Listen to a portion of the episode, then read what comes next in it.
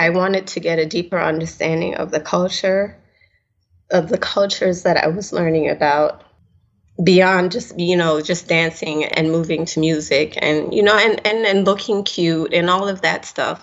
It, it's more important than that. Whether you're a professional dancer or just started falling in love with belly dance welcome to the belly dance live podcast here we are diving deep into all facets of belly dance world that cannot be found in a workshop or an audience seat every week you will find new honest, thought provoking, inspiring, and educational conversation with top leading professionals of our industry. I'm your host, Yana Komarnitska, and I'm honored that you are part of our dance tribe. Hello guys, how are you doing? Welcome back to the Belly Dance Live podcast. How was your few last weeks.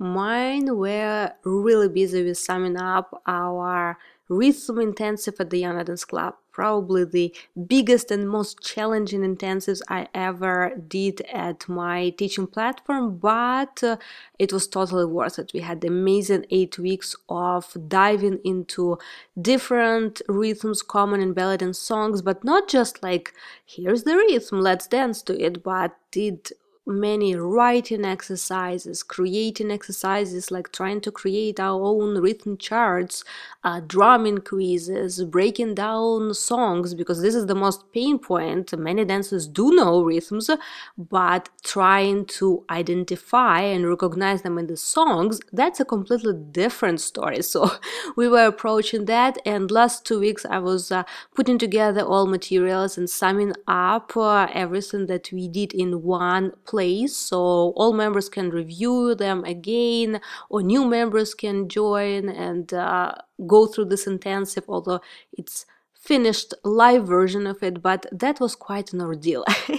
Anyway highly recommend for everyone who struggles with the rhythm because it's definitely one of the most effective uh, training intensives on this topic and we put it together very thoughtfully with um, pedro bonato drummer and he was doing a lot of inputs and theory and breakdowns of songs and talking about instruments and uh, talking about common mistakes uh, uh, the dancers do in this topic. So highly recommend you can check it out at yanadanceclub.com there is actually a seven day free trial so you can literally just check it out as well as other materials at the website and see if it works for you. But after finishing all logistic and organization work with uh, the intensive i'm really happy to get back to editing podcasts and releasing them. And today we have such an amazing guest. Please uh, welcome to the our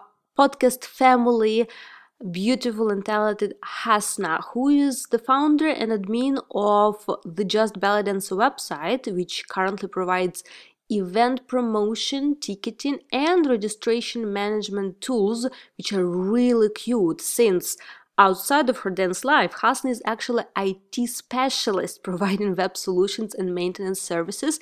And here she offers a really cool tool for belly dancers, which we definitely discussed in the interview as well as common mistakes in advertising posts that she sees again and again. Also, we talked about her dance experience and journey.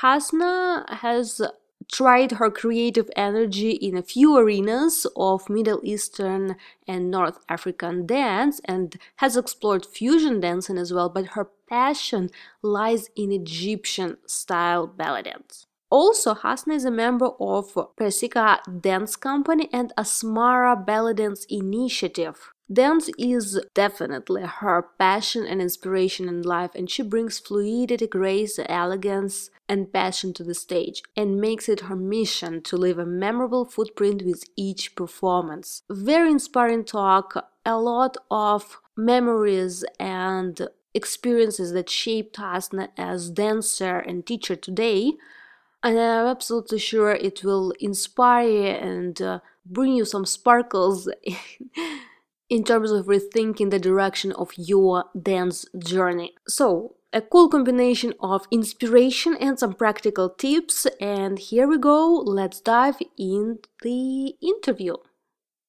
Hello, dear Hasna. Welcome to the podcast. Uh, very uh, happy you're now part of our Belly Dance Live podcast family, and thank you for taking taking time and joining us today. All right, thank you so much, Ayana. I appreciate the opportunity, uh, and uh, I'm very happy that you reached out to me and and lend a voice. I would love to start from the very beginning because it's always so interesting to know like the beginning of everyone's story. So how did you got involved in the world of belly dance? And maybe you remember your first uh, uh, class or your first experience of learning some belly dance movements? Yes. Um, i with belly dance from a pop up class that showed up at a YMCA. Um, I was living in Washington State in the United States. Um, and at that time, my husband was deployed overseas in Iraq, and I had two small children with me, and I would take them to the YMCA. Um, for different activities and i would also take a few dance classes there and you know go swimming and things like that and then that class happened to show up. And I said, Oh, that sounds interesting. I'll go and, and, and take that class. And when I took it, I had so much fun doing it. Um, I remember my teacher's name. I don't remember her last name, but I do remember her first name. It was Wendy. Um, and she, even to this day, looking back, she was a very good teacher, and she was uh, a professional, um, of course in what she was doing. I wish I could connect with her again. I, I, I never ever talked to her again after um, a, a, few weeks after that class. I, I, was never able to find her, but um, she gave really great instruction. And we also did a performance for the YMCA after the class. Um, they had a recital for all the dance classes, and and it was it, it was such an amazing experience. Even then, with the, I think we had eight ladies in that class, and we formed a bond instantly just from being in class and doing the performance.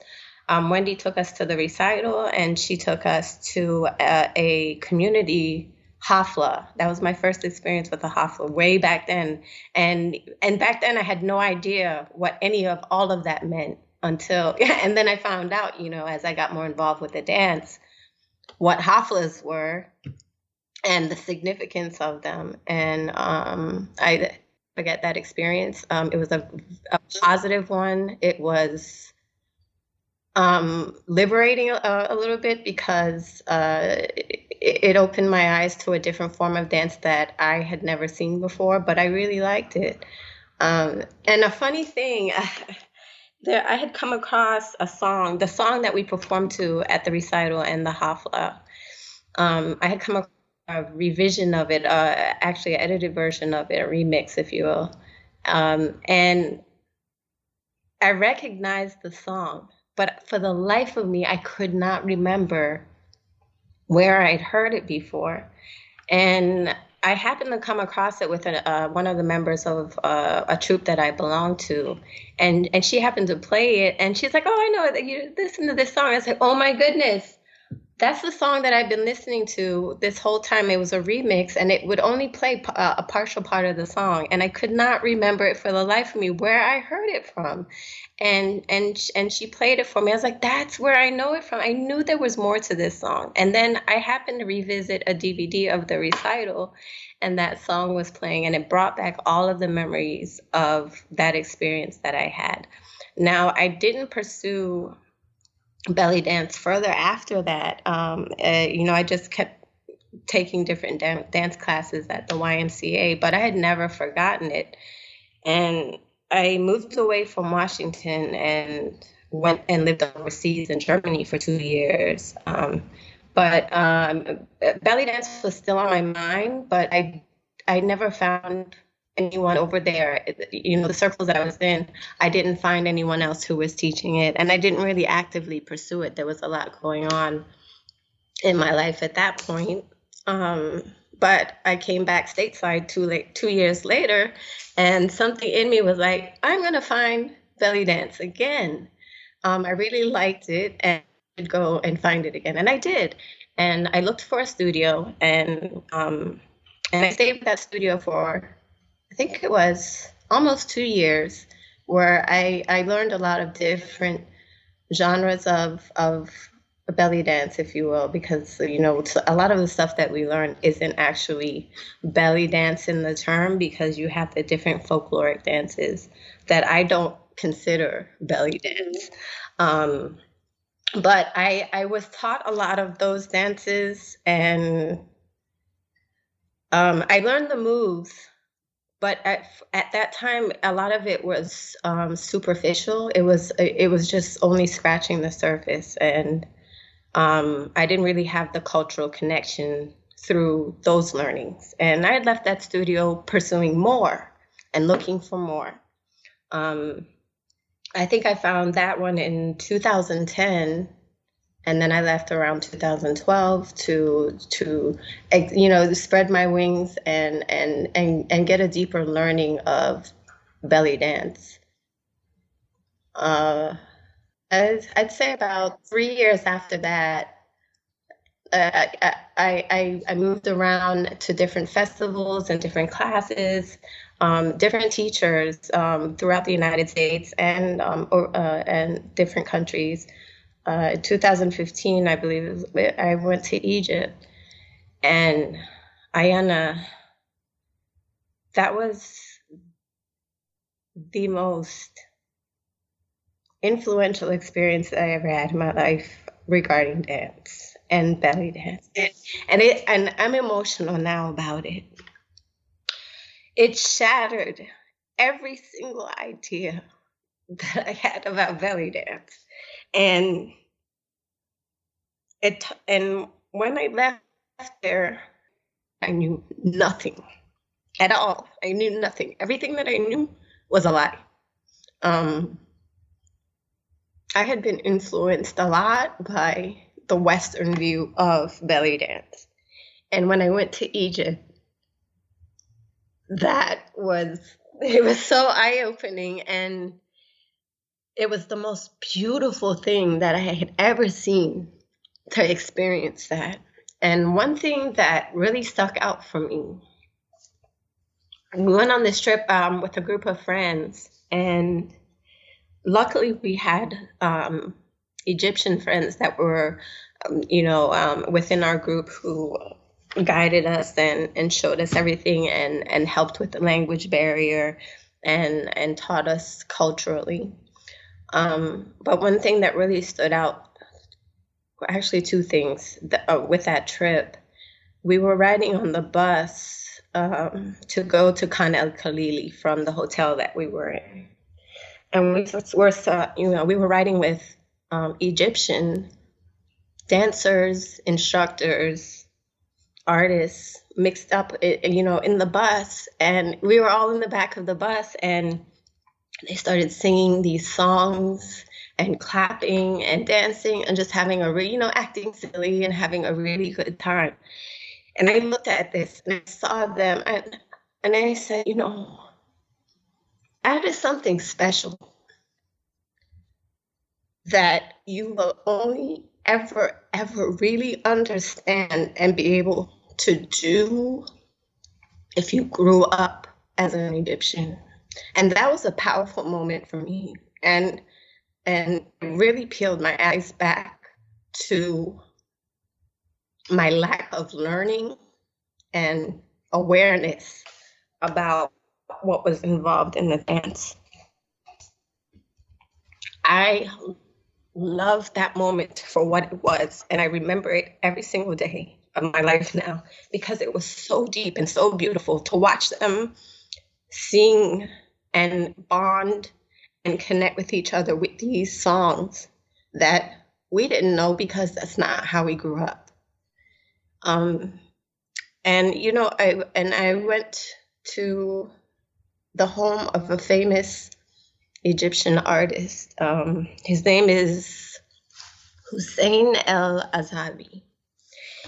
And God rest his soul, he recently passed. Um, and, um, and I, I was able to see the art that he created and spend time with him and other Egyptians. I mean, I was among people like um, uh, the, our friends were the Badia Samra Al Nil, Aladdin Al Koli, Said Ismail, Abdallah Saad.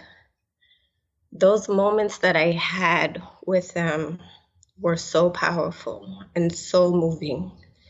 Um, and, and to see their art and to be able to experience just casual conversation and and everyday life with them was beyond moving. And when I left Egypt, I I kind of peeled back a little bit from belly dance because it changed my perspective so much that I needed to reassess what I was doing and and how I was approaching the dance. So, you know, I kind of fell back a little bit um, just to reassess what my goals were and and and what I was doing and how I was moving. And I wanted to get a deeper understanding of the culture of the cultures that I was learning about um, beyond just you know just dancing and and and movement and and and moving to music and you know and and and looking cute and all of that stuff it, it's more important than that um, it's very important to have a cultural connection with this dance.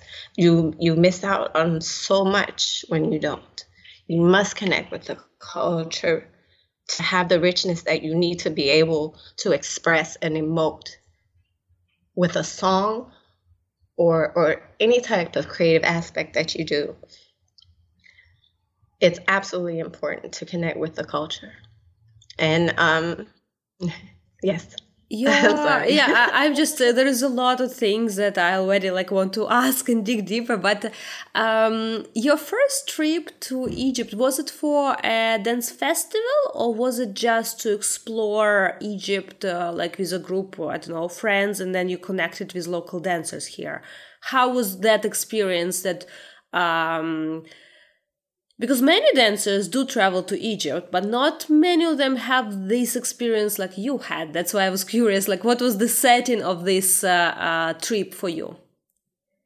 Um, well, I had been to Egypt before, but it was not in a dance setting. I, it was actually um, I had traveled because I was in military before, and I traveled for an exercise to Egypt. So I did experience it in a different perspective but as far as it was my in in 2015, it was my first dance trip to Egypt. Um, and um, yes, it was for a an organized dance festival. It was um, Leila Misraya with Alabo Leila, and um, it it was in Cairo, Egypt, that we went, and um, there were many different instructors there, um, well-known instructors: um, Hassan Sabir, um, Ismail, Hassan Khalil, Aladdin Al Koli, um, uh, um, uh, and quite a few. There were so many people there. It, it, it was so amazing, and it. We stayed at the hotel Oh boy, it, I can't for the life of me remember the name of the hotel right now. no, it's okay. you already, I'm impressed. You already remember so many details. yeah. Um, um, but um, yeah, we went there for a festival, um, and it was a week. I believe it was a week to ten days. Actually, I think it was ten days that we were there, and even not even being there with the festival, just being there and experiencing it was amazing. Um, it, it, it's you, you can't get that anywhere else. You have to go there. You can't get that, you know, just viewing it through the computer or or looking at it on movies or anything like that. You have to go. It is life changing. What for you was the um, biggest surprise in terms of differences? What you saw as belly dance in western culture or like i guess in us uh, learning belly dance and studying this and then in egypt? Uh, what was in your opinion for you was the main like difference that really influenced you uh, the the biggest difference was movement and connection with the music. Um, there's a different way of timing and flow in between the Western way that I was taught and seeing it in Egypt. The timing and flow it was very different. Um, the musicality it was different. Um the the the emotion and connection with the music was different. Yeah um, I, I, know it, it's very it, tricky it, to talk about dance. Yes it is um it, I, I think on the western side uh, there's more of an inclination to dance to the beat rather than to the instruments and the voices and the melody of the music. Um, and uh, yeah, I think that's the biggest difference that I noticed. It's really about connecting with the music and and the motions and the fluidity of everything being put together was very different for me. Hmm. When you came back from Egypt, you mentioned that you took a little break from belly dancing to review like your approach to the dance. Um, what was that turning point that you felt you want to come back, and how was your following journey uh, different from what it was before? Uh, so when it when I say that I fell back, it wasn't that I had stopped. Um, it was more like I was less in the public eye, um, or or or not really so much trying to be in the public eye because I felt like I knew nothing. So you know, I what I, I shouldn't be out here doing this when I feel like I I don't need everything that I knew was a lie. So I just started taking more classes um, and traveling and, and learning what I could with, with the time, the schedule that I had and, um, and, and the funds that I had. because uh, that's always an issue for everyone, right? You know, the funding, we want to do all the things, but our, our bank account doesn't allow us to do all the things. Uh, but um, I, I just decided to take a, a deeper look in into the dance and the culture and and I started taking classes more with uh, instructors that were of the culture rather than outside. Um, that was important to me, and I didn't really stick with anyone in particular because I, I I like to learn from different people. I don't want to get stuck in thinking one way is the right way because you never know if you resonate with someone, if their movement resonates with you, or if their teaching style helps helps you learn better. Um, so that's one of the you know I, one of the things that I always try to do is to learn from different people and not stick with the same person. Um, the, the, the opportunities are way too to, to get stuck like that, at least for me.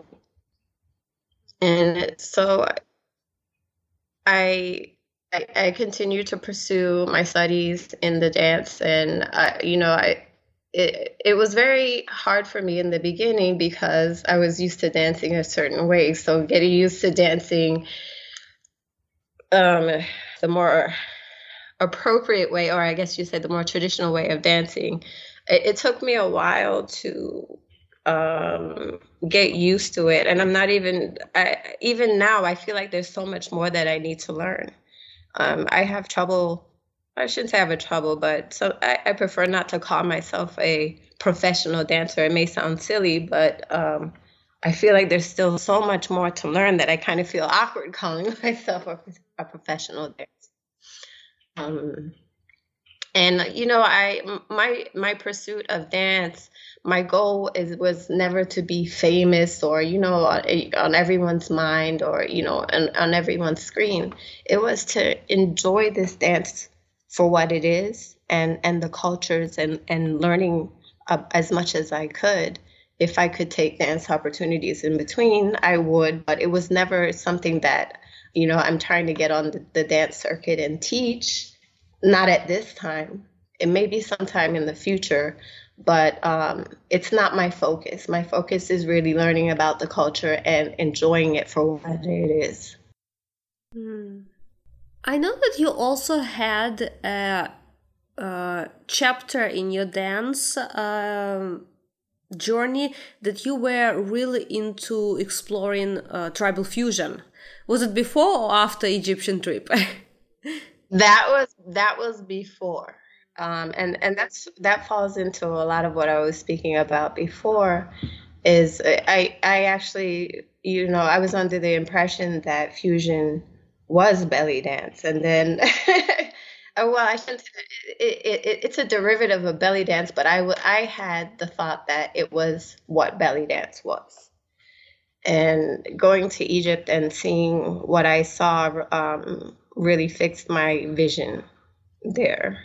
Um, but yes, I I was into fusion dancing. It wasn't really so much tribal fusion, but it was more of mixing dancing and um and it, using music that wasn't traditional belly dance music. Uh, but I I I still do a little bit of that, but I I am more into raqs sharqi Egyptian style dancing. And um, like I said, I, I had been taught many different dances, but my focus now is to really connect what I've learned physically with the social aspect of it and the cultural aspect of it on a deeper level. Mm. Uh, for someone who may be interested in connecting more with the culture and researching more, um, what would be your suggestion how to approach it? Uh, is it just by traveling or is there any other ways, especially now that traveling right. is a little bit tricky sometimes? Um, uh, but like, what would be uh, your um, maybe you can share some of your like stories and ways how you uh, were digging into that direction uh, not only by traveling to Egypt, but I am sure you probably were continuing your study and the culture exploration while you were not in Egypt too. right, right. Um, it's imp- important important to connect with people who are of the culture as, um, as much as you can, uh, because r- really that's where you're going to get information from. Um, now that we have Zoom and and and and all of these online um, avenues where we can take classes, it makes it a lot easier to take classes with um, various instructors. Uh, it's much easier now than before. You don't have to travel as much, although in-person classes tend to be much better than the Zoom classes because you're up close and personal and, and you can see better detail. Um, some other things that I've done uh, was take some courses with um, instructors who are of the culture. Um, their offerings like um, uh, just teaching about the Oriental dance or, or folkloric dances in a in a class setting. I, I did one last year uh, with the Oriental folk dance teachings with uh, Tamir Aziz. And it was um, it, it, was very informational and it gives it gives you the meat and potatoes that you need to be able to apply to the dance and it and it gives you the history of how the dance formed and you know it, you learn the history of the dances so that you can get a very good understanding of why the way things are, how the thing, way things are, and how they should be. Um, some other things that I've done, uh, let's see, other than taking the courses and, and connecting with uh, the instructors of the culture, you know, you can you, you research online. There are plenty of sources. Um, there's there are websites galore that have information. Um, a lot of us know about Shira.net. She has a plethora of information on her website as well, where you can read up on it. There are books that are available online to purchase. Um, uh, I know there there are quite a few on Amazon, even in Kindle version that you can read or, or electronic versions. Um, yeah, there's there are books, classes, personal re or not personal, but uh, resources through personal interactions that um, can take you in, into a deeper understanding of of what you're doing and what you're learning about and the people that are around you. Mm-hmm. How important uh, do you think is uh, uh, learning folklore for someone who may actually be more interested in just belly dance raqs sharqi? um, I think it, it, it's extremely important because it's it's it's almost intertwined into the belly dance world. You cannot avoid folklore dance in this world. It it's a must. If you're going to be in belly dance, it, it would behoove you to learn the folkloric dances. Um, and, and those things will also help you in the raqs sharqi side of, of belly dance. I don't think that they are they're separate to, per se. Um, I think they do influence each other. Mm. I also want to come a little bit earlier uh, in our conversation uh, because there was a very interesting comment that you did uh, about your first uh, hafla uh, because you mentioned that you uh, discovered the significance of haflas only later and that brought my attention because i'm pretty sure many of our listeners may be curious like well but what is significance uh, of hafla just maybe a fancy name for a student recital. So can you share like what for you was the um, significance of that kind of events and uh, uh, how you approach like shifted to them Yeah. Um, so haflas to me are a way for uh, a community or a group of people to come together and, and celebrate the dance and express themselves freely. Um, uh, it's important because it, you build bonds at haflas. You also you you learn different things from different people, and you also get to um, practice even. It's not necessarily a show that you're putting on but you also you just practice moves that that you've been wanting to put to that you've been wanting to display and put together and and exercise.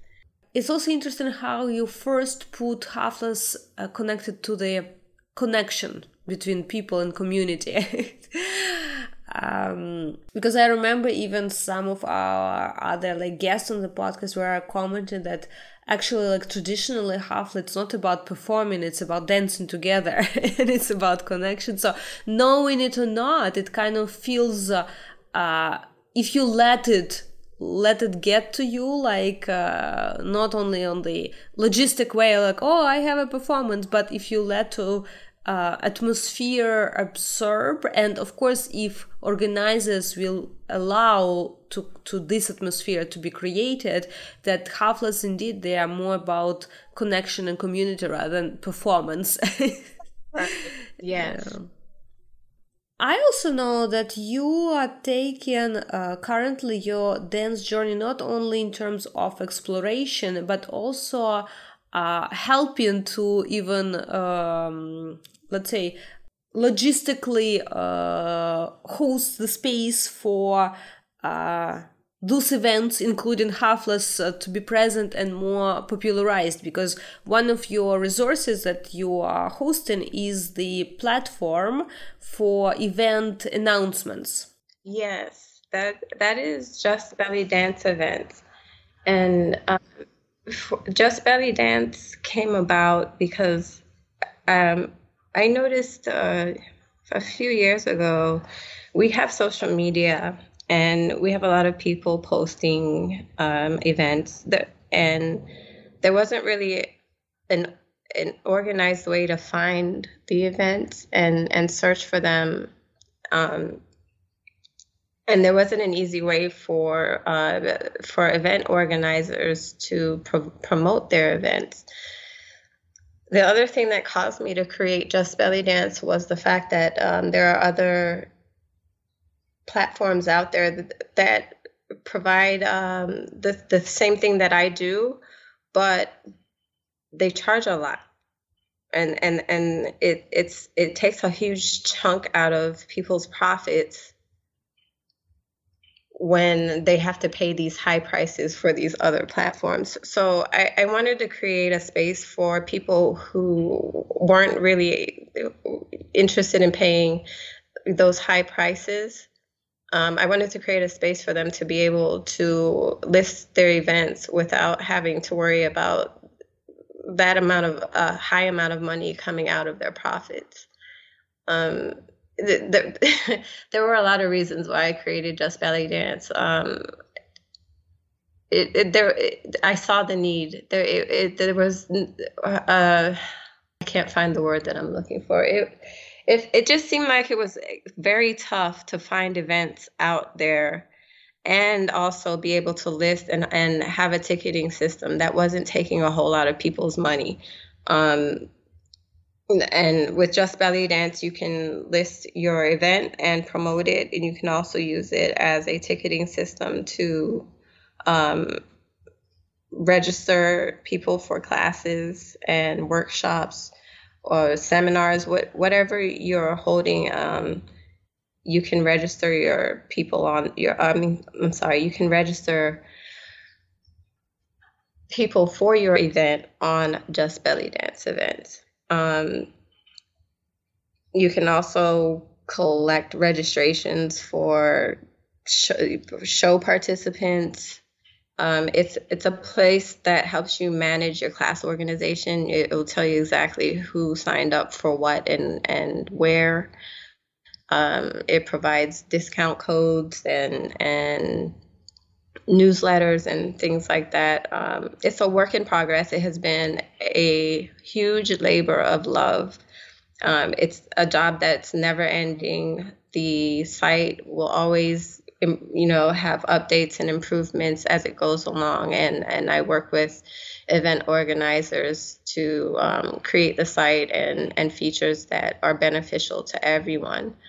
Um, and so far, just Belly Dance has processed almost $10,000 worth of uh, event ticketing through the system. Uh, we've done over 50, 50, events that have used the ticketing system or used it to feature their events on the site. Um, I do event promotions um, and run ads on social media to help broadcast the events that are being um, listed on there um, I try to work with everyone who who uses the site if they have any suggestions or if they have any issues. You know, I I try to take care of them as, soon as possible. But the site is really there to help people um, who don't have the resources to um, organize the events that they have um, in an efficient way. I know that there are a lot of instructors or event organizers who are piecing together uh, their event logistics. And I am trying to create a way for people to easily do that without having the headache and and the multitasking that makes it incredibly difficult to um, to manage uh, sanely. hmm. I definitely can confirm that it's a huge labor of love. uh, I can even say from my own experience because many years ago I was trying to put it was not like this, it was just a dashboard, like a calendar of events. But even monitoring that website after like a year, I just gave up. I was like, I can't, I cannot invest time like and like energy on like uh, because it's a lot of work that is not really seen. uh, and for you, I may be mistaken, but I think um, your other profession, not belly dance profession, not dance profession, is it somehow related to IT services, or I'm completely wrong here? No, that that's true. I I am a um I'm a bit of a geek. so that's awesome. Like I mean for dancers it's so cool. It's a professional creating a platform yeah. that they can already use. You're working a lot with different organizers and you even mentioned that you help them running ads to promote the events. What do you see as a recurring mistakes that organizers do again and again in their attempt to promote their events? Um, there's a, a, a lot of information gets left out um, that I noticed. Uh, let's see. Uh, I, I noticed that uh, sometimes people forget to include things like, you know, the time or where can, people can purchase ticket or purchase tickets or register or, or, or things like that. Um, I think we tend to go into it uh, with the eyes that we know all of the information, often forget to inform everyone else what the information is. Um, uh, we tend to be overzealous in, in announcing our events and leaving information out. But yeah, um, th- there are little bits of information that I see that people leave out um, that really inhibit others from connecting with them and, and getting all of the information that they need to be able to participate in their events. Um, I, I can't really think of uh, any other ones right now that. Hmm. But even this one, it's related not only to events, but any physical services like schools and professional like dance services, performances, because it's so often you open like whatever website or social media and then you kind of need to search, okay, it looks interesting, but where exactly is it? In which city or country? so I, right. I, yeah. Yeah, that that yeah, that's um that's important too. Uh, uh, one other thing that I do notice that people leave out is also their time zone. That has become very important now, ah. especially now that we're using on, online so much. The time zone is it's so so very important, and um, there have been times where people have shown up to events too early or too late because the time zone wasn't included in the information. Right. I think that's one of the ones that that trips a lot of people up the most right now. Yeah. And uh, uh, personally for you, how this current, not current, current and recent uh, events that uh, with lockdowns that really shifted us all into online space even more uh, than before. How did they influence you and uh, where you were in terms of your dance uh, journey and dance approach at that time than ever since just was started? Oh my goodness, let me tell you. well, ever since this pandemic started, it was like it was an explosion of events everywhere and classes and workshops and and virtual shows and and all of this stuff and it was it was fantastic because um, you know we could now take classes with with people that we could only dream of taking classes with or or could never get to uh, for one reason or another. Uh, for me, one of one of the people that I was so ecstatic to take classes with when she finally did go online was Amar uh, Garcia. Um, I absolutely adore her, and I almost fell out of my chair when I found out that I'd be able to take classes with her online because I, you know I, I had asked her before um, if she if she if she was going to do it, but this was before the this was this was pre-pandemic era, you know, where it wasn't really heard of doing classes online. But um, yeah, when she finally did go online, I was over over ecstatic, uh, so happy, and I did get to take um, a few ca- uh, classes with her before she um, went on hiatus for um, other reasons. Hmm.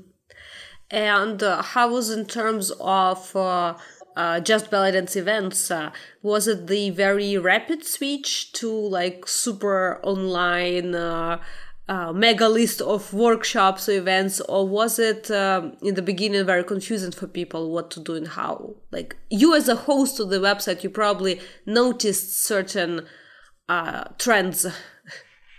There were yeah, there was a little bit of an an increase in what was being listed on the site. There wasn't a huge increase, um, uh, but uh, you started noticing more online classes rather than um, in-person classes of course with the pandemic. That's that's that was prevalently what was on the site also along with this uh, project you're also part of uh, asmara experience uh, yes i am. can you tell a little bit about this uh, project uh, to to our audience Yes, the Asmara Belly Dance Initiative is um, a nonprofit organization that I am a part of with four other ladies. That is uh, Sabia Nayeli, Maya Williams, Khadija Smith, and JCS Smith. We came together uh, to create uh, opportunities for disadvantaged and marginalized dancers to be able to find um, other dancers like them and learn from dancers of the culture as well as have representation and opportunity to take classes and teach in a safe and comfortable setting that um, will allow people to be able to express themselves without feeling like um, you know like they, they have any scru- the scrutinizing eyes or just you know so people can feel comfortable learning about belly dance and and and um, Middle Eastern, North African, Hellenistic, Turkish dance, and and and not worry about um, their physical appearance and um, how would it affect them while they're trying to learn and connect with other people we're really trying to create something where we're elevating people as well as helping them along and fostering a community and and services and and putting help out there wherever it's needed mm. It's interesting that you're talking about like this experience because of uh, it's interesting because of contrast. We are talking about those things, and at the same time, we are talking oh how supportive and all inclusive belly community is. Isn't it interested, let's say. right, because I feel like that I think there is the hope and expectation of how things will be on one end. And then on another end, there's what's actually happening because people, you know, will say that they they want to include everyone and and keep it an open space, but a lot of times that's not really what's happening. And it may not be the the, the, the same people who are, are saying that the, they want it inclusive, but um, sometimes even the same people who say that they want inclusivity are not breaking down the obstacles that are creating the barriers that that don't make it all inclusive. It's uh, there, there are people who turn the bl- a blind eye to the things that are are happening and um, and, and is making it very hard for other people to enjoy and and just exist plainly. Mm.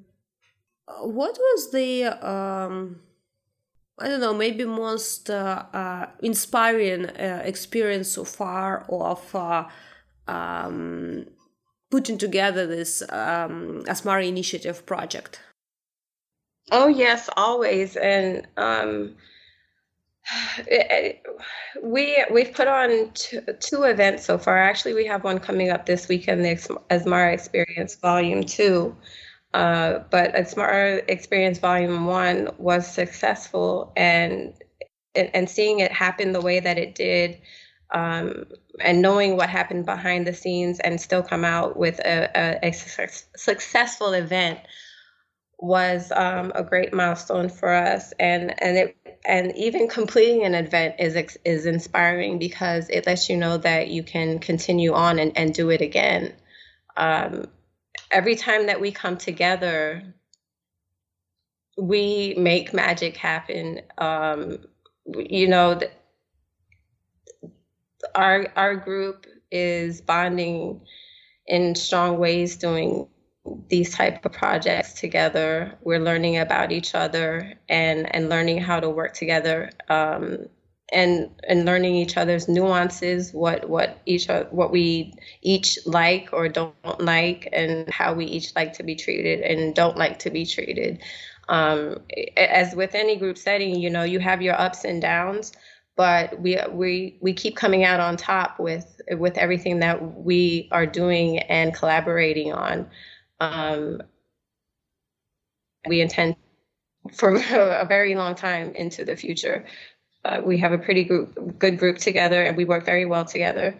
As you can see, we're doing on our, our Experience Volume Two, and um, the the work that we're doing. Um, not only are we bonding with each other, but we're also connecting with other people and uh, in the community, um, other um, you know the the the, the target uh, community that Asmara is trying to help and, and elevate and project. Uh, we're connecting with people and, and forming those bonds that are necessary in order to create a, uh, an environment where everyone is is being uplifted and and seen and heard. So someone who may be uh, really curious now and interested and maybe hearing about this project for the first time uh, what exactly people can find in volume 2 upcoming upcoming event so what is the format and how um, what kind of activities exactly or classes or topics they can people who may be interested in participating may expect to see in let's say volume two right now upcoming one. Yes um, so um, Asmara experience volume two is um, a, a, series of workshop that we have workshops that we have put on um, for February 27th. It, uh, we have three workshops, three two hour workshops with um, Sienna Ariel, Thelma Rose, and myself. Um, Sienna Ariel and Thelma Rose are fabulous dancers. Um, they are professionals in their craft, and I admire both of them very much.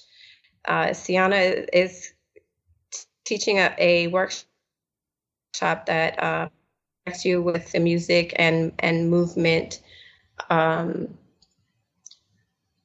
and and threading and fluidity. Uh, she goes into she's going to go into detail about how to bring out more in your dance. And um, Thelma Rose will be doing one of her fabulous drum solos. Um, I, and we actually released a sneak peek of it on our page, on the Asmara page. So if anyone wants to take a look at um, Thelma Rose, and what she will be bringing to the workshop. It's there for you to see.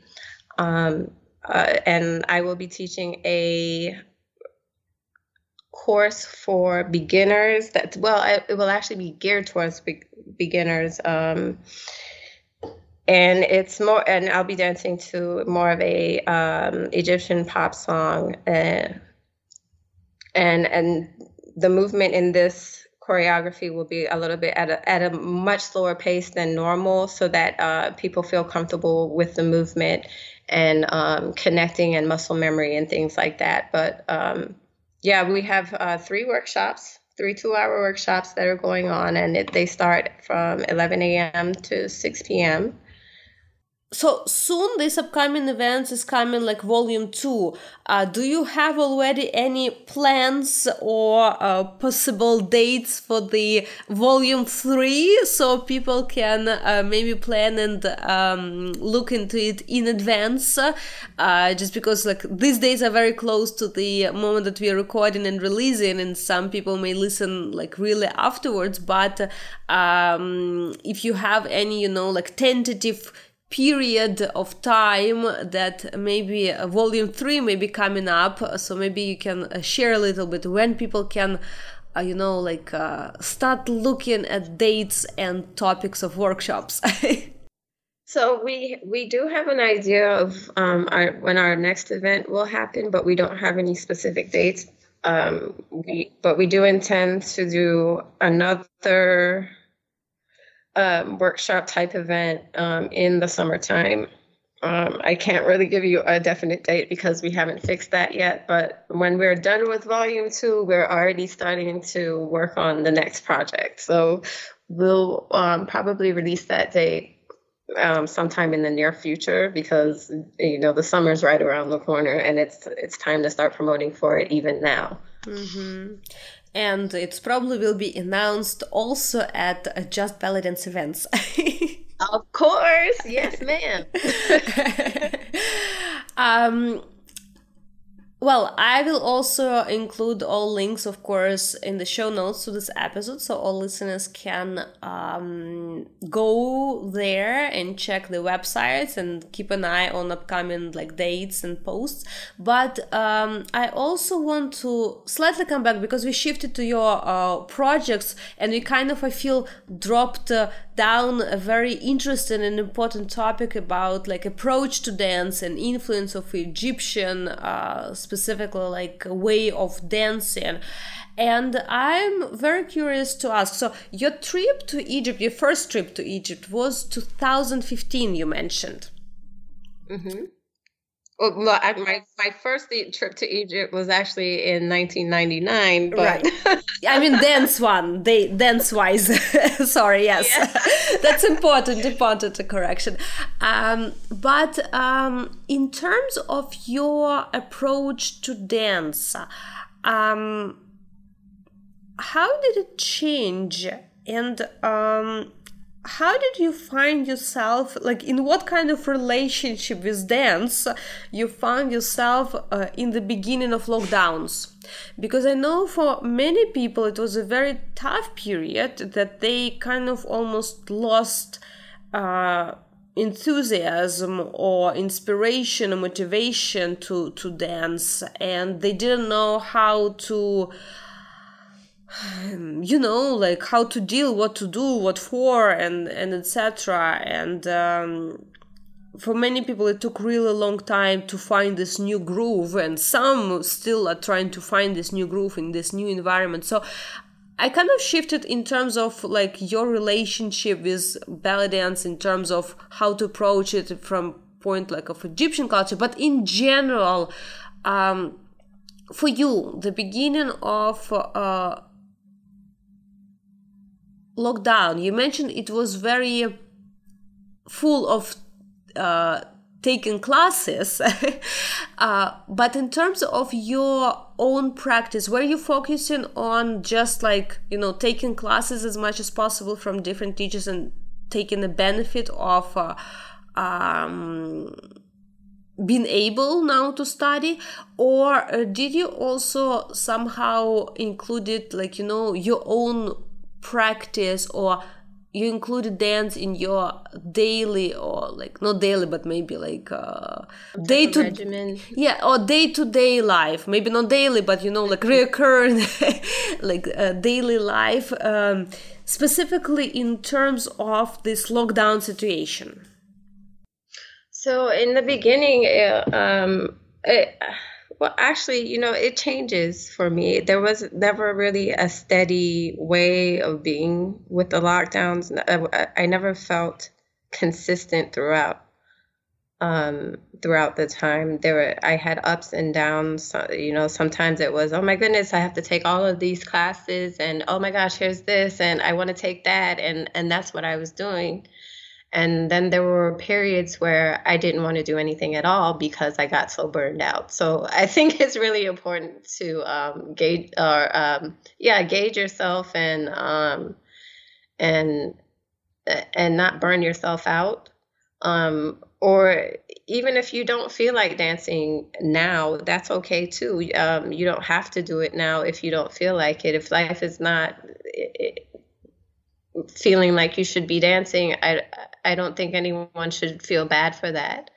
Um, but for me, uh, I've I've had many ups and downs over the last 11 months of these lockdowns on whether or not I did want to take, you know, a, a, ton of courses or if I just wanted to take one once a month or whatever. For me, um, it's a little bit uh, it, it, it's a little bit uh, of a chaos for me to constantly take um, dance classes um, just you, you know nonstop over and over because I do have another life. I have two children. I have two teenagers uh, who I homeschool, and um, th- that takes up uh, a lot of my time, and it is also my my major priority. Um, but these lockdowns have affected us a lot there with that.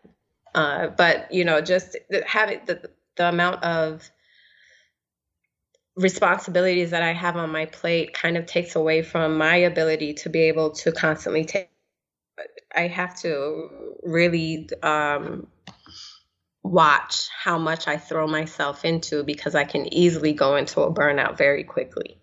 Uh, but I, I did find that the lockdown was extremely beneficial in accessibility to other dancers and instructors and um, and the reach of what we can uh, learn and do during these lockdowns during these lockdowns increased exponentially. And i am grateful for that but i also do know my limitations and pay attention to them yeah, you also just reminded that oh, it's already eleven months. Literally yeah. less than a month, it will be a year because it was in different countries starting like early, mid, end of March. Some countries were lucky, like only beginning of April, but pretty much throughout the March, it was the beginning of like hard lockdowns. Uh yeah. Right. And the the hard part about what happened too for me personally is um in March, um, I had just started a new position and we were in the middle of moving. And all of our stuff had gotten packed up and and put into storage crates ready to get shipped to our new location. And then the lockdowns happened and um, we were also you know preparing to sell our home. And everything just came to a screeching halt. So and it, it, we've been trying we've been trying to sell our home for a very long time and we've been 11 months practically in an empty house with all of our stuff locked up in storage because of this pandemic. And it has been extremely tough. Um it, it's it the a lot of my resources like my costumes and props and all of those things most of the all of those things are locked up in storage and they have been for 11 months. So i've been trying to do what i can with what i have for all of this time. Um, we we have our basic essentials with us right now but these lockdowns have been so hard and i'm i'm so glad that i'm still here and i'm still trying to have a positive attitude and push forward and and keep up with all of the projects.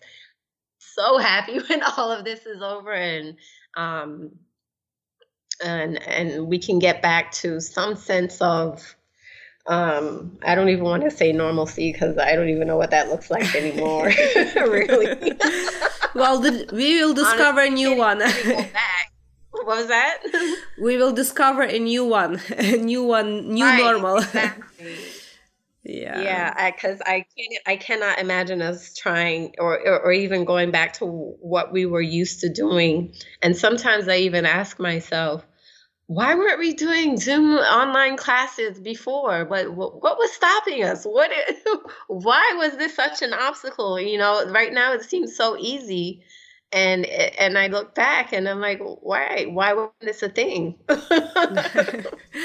yeah, well, and for us to jump into this, yeah. Yeah, that's true. That's true, and this is something that will definitely stay. Uh, stay on. But it just, I was just thinking, it feels much longer than 11 months. It, it does. Way longer.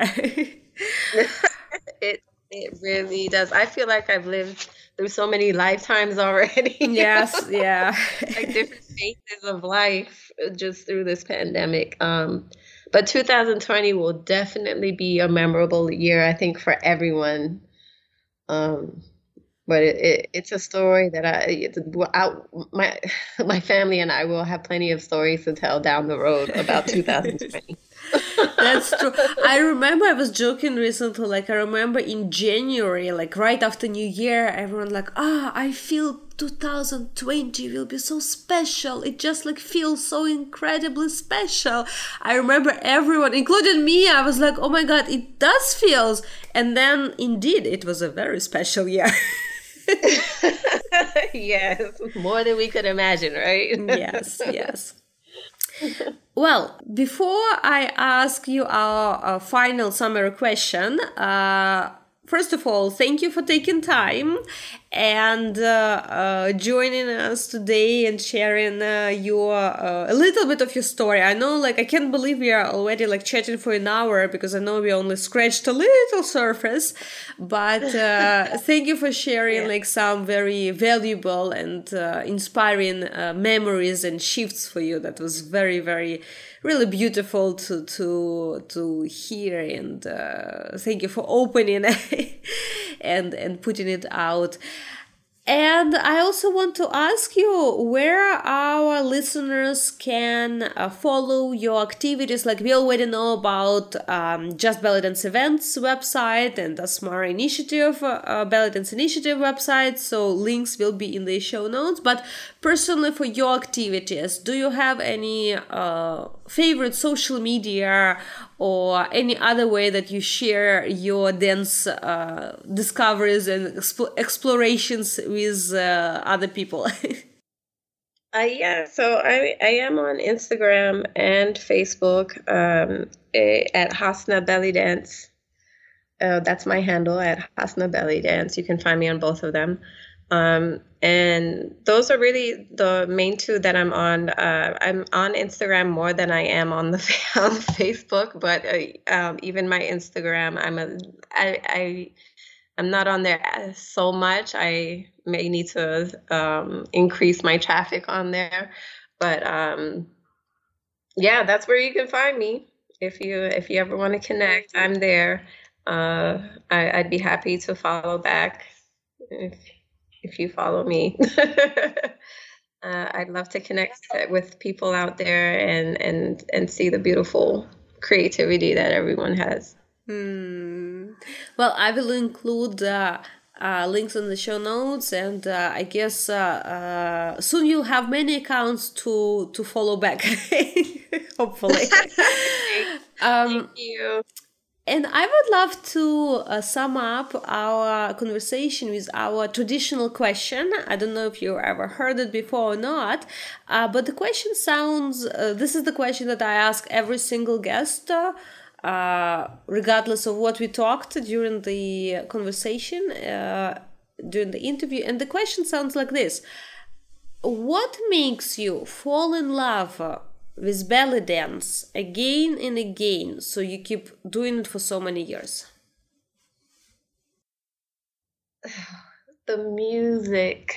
The music yes. Um and I, i i've always had a love affair with dance um from a young age.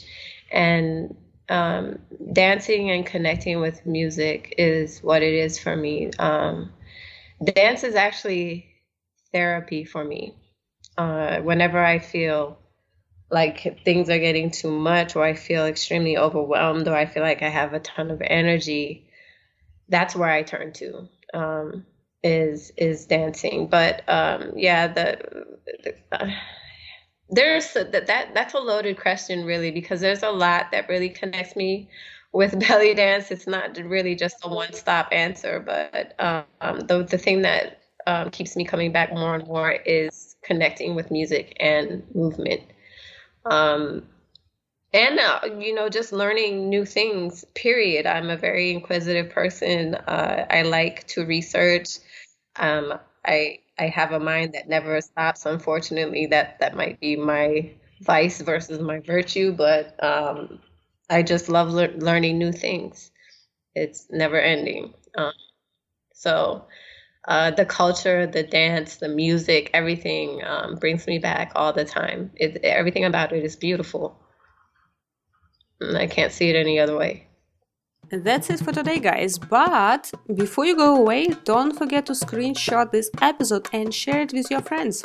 And if you post it on social media, please tag me and our guest because we love seeing who is listening to the podcast. Thanks for being with us, and I'll see you next week. Same time, same place.